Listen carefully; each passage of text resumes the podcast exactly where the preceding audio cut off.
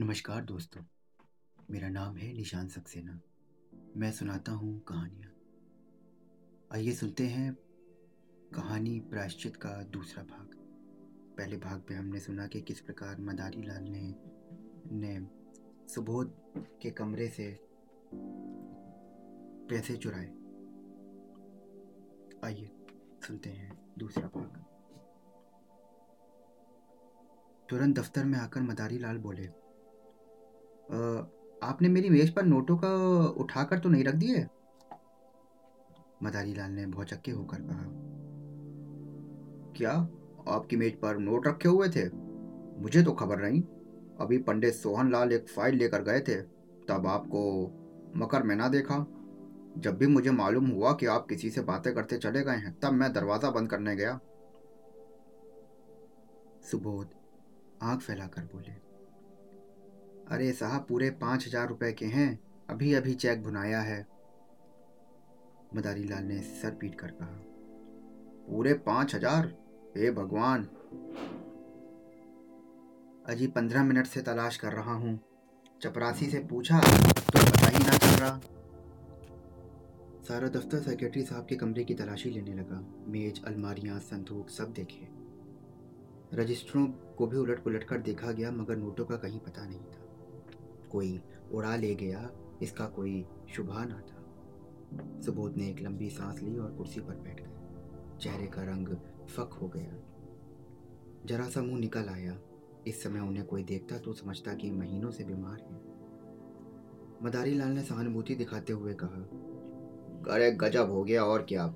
आज तक तो कभी ऐसा अंधेर ना हुआ था। मुझे यहाँ काम करते दस साल हो गए। कभी धेले की भी चीज़ गायब ना हुई। मैंने आपको पहले ही होशियार किया था, लेकिन आप माना ही ना। चपरासी का यही अपराध है कि उसने किसी के कमरे में उसे जाने दिया। सोहनलाल ने सफ़ाई दी। मैंने तो अंदर कदम ही नहीं रखा, साहब। अपने जवान बेटे की कसम खाता हूँ। मदारी लाल ने माथा सिकोड़ कर कहा, आप व्यर्थ कस्में क्यों खाते हैं? कोई आपसे कुछ कहता है क्या? अरे बैंक से कुछ निपर निकल गए, ठेकेदार को दे दिए, वरना बड़ी बदनामी होगी। सुबोध ने करुण स्वर में कहा, बैंक में मुश्किल से दो हज़ार दो ही चार सौ रुपए होंगे, भाईजान। रुपए होते तो क्या चिंता थी? समझ लेता कि जैसे पच्चीस हज़ार उड़ गए, वैसे ही तीस हज़ार भी उड़ गए। अब तो कफन की भी कौड़ी नहीं है मेरे पास। उस रात को सुबोध चंद ने आत्महत्या कर ली। इतने रुपयों का प्रबंध करना उनके लिए कठिन था। मृत्यु के पर्दे के सिवा उन्हें अपनी वेदना और अपनी विवशता को छिपाने की कोई आड़ ना थी। दूसरे दिन प्रातःकाल चपरासी ने जब मदारी लाल के घर पहुंचकर आवाज़ दी तो मदारी लाल को रात भर नींद न आई। घबरा कर बाहर आए चपरासी ने उन्हें बोला, हुजूर, बड़ा गजब हो गया। सिटकारी साहब ने रात को गर्दन पे छुरी फेर ली मदारी लाल की आँखें ऊपर चढ़ गईं। मुँह फैल गया और सारी देह सिहर उठी। मानो उनका हाथ बिजली के तार पर पड़ गया। बोले, छुरी फेल ली? जी साहब, बहुत से बड़े बड़े अफसर जमा हैं। हुजूर लहाज की एक और ताकत नहीं बनता। कैसा भला मानो शीराबाद भी था। सब लोग रो रहे हैं छोटे छोटे दो बच्चे हैं, एक सियानी लड़की है बहाने लायक। बहू जी को तो लोग कितना रोक रहे हैं, पर वो बार बार लहाज के पास आ जाती हैं।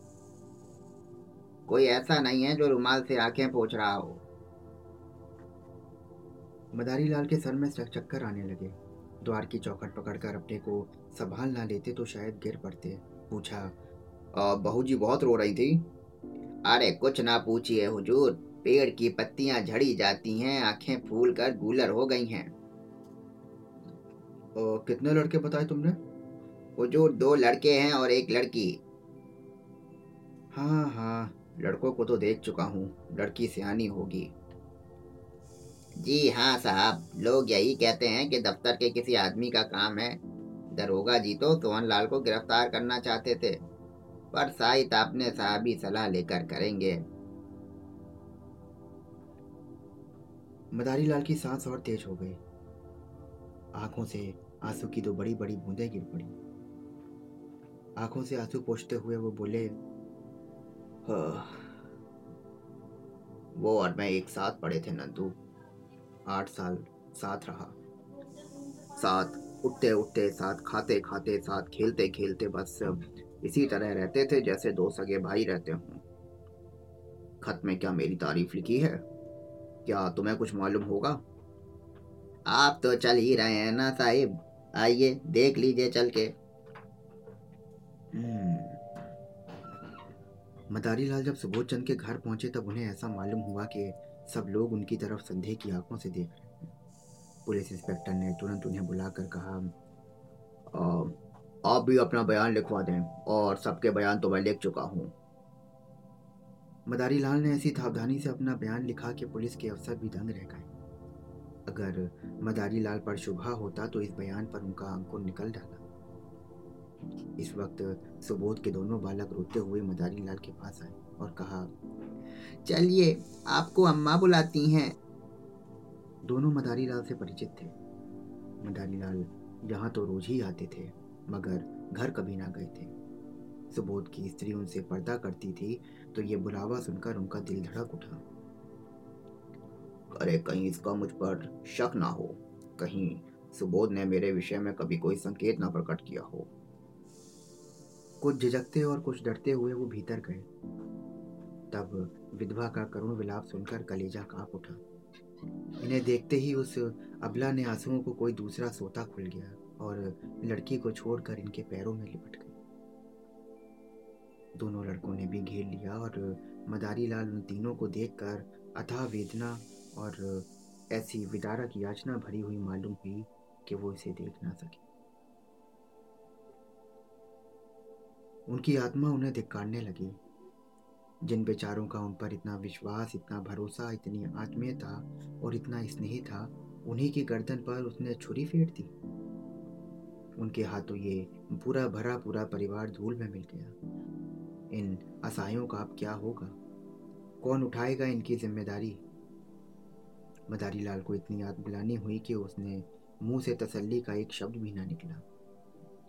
ऐसा जान पड़ा कि जैसे मुख में कालिक होती है। उनका कद बहुत छोटा हो गया था। उन्होंने जिस वक्त नोट उड़ाए थे, उस समय उन्हें गुमान भी ना था कि ये फल होगा। वे केवल सुबोध को जिच करना चाहते थे। उनका सर्वनाश करने की इच्छा न थी। शोकातुर विधवा ने सिसकते हुए कहा, भैया, हम लोगों को वे मझदार में छोड़ के चले गए। अगर हम मालूम होता है कि वो ऐसा ठान चुके हैं तो कुछ उनके चरणों में रख देती। मुझसे तो यही कहते रहे कि कोई ना कोई उपाय हो जाएगा। कितना भरोसा था मुझे उनके ऊपर। मदारी लाल को ऐसा मालूम हुआ कि उनके हृदय पर कोई नश्तर चला था। उन्हें अपने कंठ से कोई चीज़ फंसी हुई जान पड़ती थी। रामेश्वरी ने फिर कहा, रात सोए थे तब बहुत हंस रहे थे। रोज की तरह दूध भी उन्होंने पिया था। थोड़ी देर में हारमोनियम बजाया और कुल्ला करके लेट गए। कोई ऐसी बात ना थी कि जिससे संदेह होता। मुझे चिंतित देखकर बोले कि तुम व्यर्थ घबराती हो। बाबू मदारी लाल से मेरी पुरानी दोस्ती है, वो किस दिन काम आएगी? मदारी लाल को सारा विश्व आँखों में तैरता हुआ मालूम हुआ। उन्होंने बहुत जब्त किया, मगर आंसुओं के प्रवाह को ना रोक सके। रामेश्वरी ने आँखें पूछ कर उनसे कहा, भैया जी, जो कुछ होना था वो तो हो चुका, लेकिन आप उस दुष्ट का पता लगाइए जिसने हमारा सर्वनाश कर दिया। ये कोई ना कोई दफ्तर का ही आदमी है। वे तो देवता थे और मुझसे हमेशा कहते थे कि मुझे किसी पर संदेह नहीं। किससे कहूँ मैं अपना दुख? लाश की ये दुर्गति होनी भी लिखी थी। मदारी लाल के मन में एक ऐसा उबाल उठा कि सब लोग, के सब कुछ खोल दे। साफ़ साफ़ कह दे कि मैं ही हूँ वो दुष्ट, मैं ही हूँ वो अधम, वो पामर हूँ, लेकिन और विधवा के पैरों में गिर पड़े। कहे कि इस छुरी के, इस हत्यारे की गर्दन पर भी फेर दो, पर जबान न खुली। तीसरे पहर लाश की परीक्षा समाप्त हुई और अर्थी जलाशय की ओर चली गई। सारा दफ्तर, सारे हुकाम और हज़ारों आदमी साथ थे। दाह संस्कार लड़कों को करना चाहिए था, मगर लड़के नाबालिग थे, इसलिए विधवा चलने को तैयार रही और मदारी लाल ने कहा बहू जी ये संस्कार मुझे करने दो। तुम क्रिया में बैठ जाओगी तो बच्चों को कौन संभालेगा? सुबोध मेरे भाई थे और ज़िंदगी भर मैं उनके संग ये सलूक न कर सका। अब ज़िंदगी के बाद तो मुझे दोस्ती का कुछ हक अदा कर लेने दो। आखिर मेरा भी तो कुछ हक था उन पर। मदारी लाल ने दाह संस्कार किया। तेरह दिन की क्रिया पर बैठे रहे और तेरहवें दिन पिंडदान हुआ। ब्राह्मणों ने भोजन किया भिकारियों को अन्नदान दिया गया। मित्रों की दावत हुई और मदारी लाल ने खुद से खर्चा किया। रामेश्वरी ने बहुत कहा कि आपको ने जितना किया है, उतना बहुत है।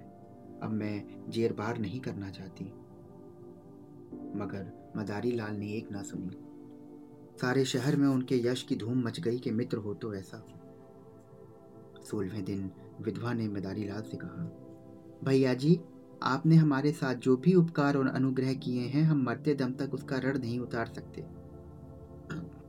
आपने हमारी पीठ पर हाथ ना रखा होता तो ना जाने क्या गति होती।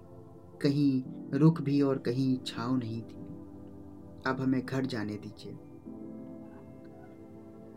मदारी लाल ने पूछा, घर पर कितनी जायदाद है? तो रामेश्वरी बोली जायदाद क्या है? एक कच्चा मकान है और दस बारह बीघे की काश्तकारी। पक्का मकान बनवाना शुरू किया था मगर पैसे ना पूरे पड़े। अभी अधूरा पड़ा हुआ है। दस बारह हज़ार रुपये खर्च हो गए हैं तो छत पड़वाने की नौबत ना आई। बदारी लाल बोले आ, कुछ रुपए बैंक में जमा है या बस खेती का ही सहारा है? जमा तो भैया एक भी पाई नहीं है। उनके हाथ में रुपए रहने ही कहाँ पाते थे? तो उन खेतों में इतनी पैदावार हो जाएगी कि लगान भी अदा हो जाए और तुम लोगों की गुजर बसर हो जाए। हम्म, अब और कर ही क्या सकते हैं? किसी ना किसी तरह ज़िंदगी तो काटनी है। और बेटी के विवाह भी करना है लेकिन किसानों में कुछ ऐसे मिल जाएँगे जो बिना दिए दिए विवाह कर देंगे। मदारी लाल ने एक क्षण सोच कर कहा अगर मैं कुछ सलाह दूँ तो आप मानेंगी? रामेश्वरी बोली भैया जी आपकी सलाह ना मानूँगी तो किसकी मानूँगी? और है ही कौन दूसरा? ठीक है तो आप मेरे घर चलने के बदले अपने घर जाने के बदले मेरे घर चलिए। जैसे मेरे बाल बच्चे हैं रहेंगे वैसे ही आपके भी रहेंगे। आपको कोई कष्ट ना होगा। और ईश्वर ने चाहा तो कन्या का विवाह भी किसी अच्छे कुल में हो जाएगा। विधवा की आँखें सजल हो गईं। बोली मगर भैया जी सोचिए। मदारी लाल ने बात काट कर कहा मैं कुछ ना सोचूँगा और कुछ ना उज्र सुनूँगा। क्या दो भाइयों के परिवार साथ नहीं रहते? अरे मैं सुबोध को हमेशा अपना भाई समझता था और समझूँगा। विधवा का कोई उज्जर ना सुना। मदारी लाल सबको अपने साथ ले गए और आज दस साल से उनका लालन पालन कर रहे हैं। दोनों बच्चे कॉलेज में पढ़ते हैं और कन्या का एक प्रतिष्ठित कुल में विवाह हो गया। मदारी लाल और उनकी स्त्री तन मन से रामेश्वरी की सेवा करते हैं और उनके इशारों पर चलते हैं। मदारी लाल सेवा से अपने पाप का प्रायश्चित कर रहे हैं। तो दोस्तों, ये थी आज की कहानी। कितना अजीब होता है ना ये द्वेष, कितना अजीब होता है ये अंदर की कड़वाहट, जो हमें बदला लेने के लिए और नीचा दिखाने के लिए कभी ना कभी हमको ही अपनी आँखों में गिरा देती आज मदारी लाल प्राश्चित तो कर रहे हैं, लेकिन कहीं ना कहीं मन में वो बोझ उनके बना हुआ है। तो दोस्तों, ऐसी ही कहानियाँ सुनने के लिए मेरे चैनल को फॉलो करिए, सब्सक्राइब करिए और स्टार रेटिंग देना बिल्कुल मत भूलिए। कल फिर मिलता हूँ एक नई कहानी के साथ में, तब तक शुक्रिया।